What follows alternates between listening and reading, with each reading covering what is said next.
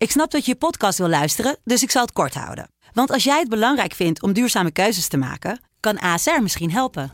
Nou hoor ik je denken, hoe dan? Nou, bijvoorbeeld bij het duurzaam herstellen van schade. Of de premies die we beleggen volgens ons duurzaam beleggingsbeleid. Dat bepaalt waar we wel en juist niet in investeren.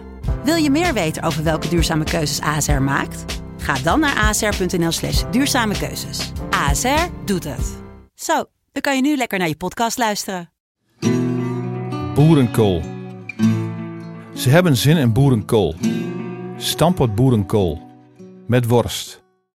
Het gezin is wat klaar, denk ik, met de rijst- en pastagerechten die ik kook. Nederlandse mensen willen vroeg of laat weer traditionele kost. We blijven aardappeleters. De boerenkool is op. Waar de zakken met gesneden groenten liggen, is één vakje leeg. Hoe ik kijk, daar verandert niks aan. Het duurt een tijdje voordat het echt doordringt en ik probeer het zelfs nog even met de supermarkteigenaar. Is de boerenkool op? Hij knikt. Had het ook graag anders gezien, maar soms gebeurt dit. De man komt echter met een alternatief. Boerenkool uit een potje. Volgens hem erg lekker. Ik eet het zelf het liefst. Twijfel. Mijn vrouw is niet zo van de potjes. Die wil vers. Al is de vraag of groenten in een zak vers zijn. Wat natuurlijk ook kan, zegt de eigenaar, is diepvriesboerenkool. Ik vrees opnieuw afkeurend commentaar. Maar er is weinig keus.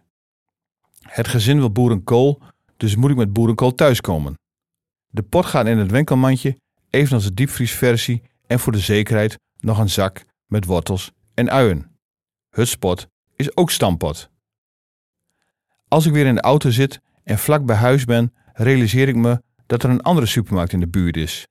Ze hebben daar inderdaad verse boerenkool, zodat er nu een pot boerenkool in de voorraadkast ligt en een pak bevroren boerenkool in de diepvries en ik geen idee heb wat ik daarmee moet.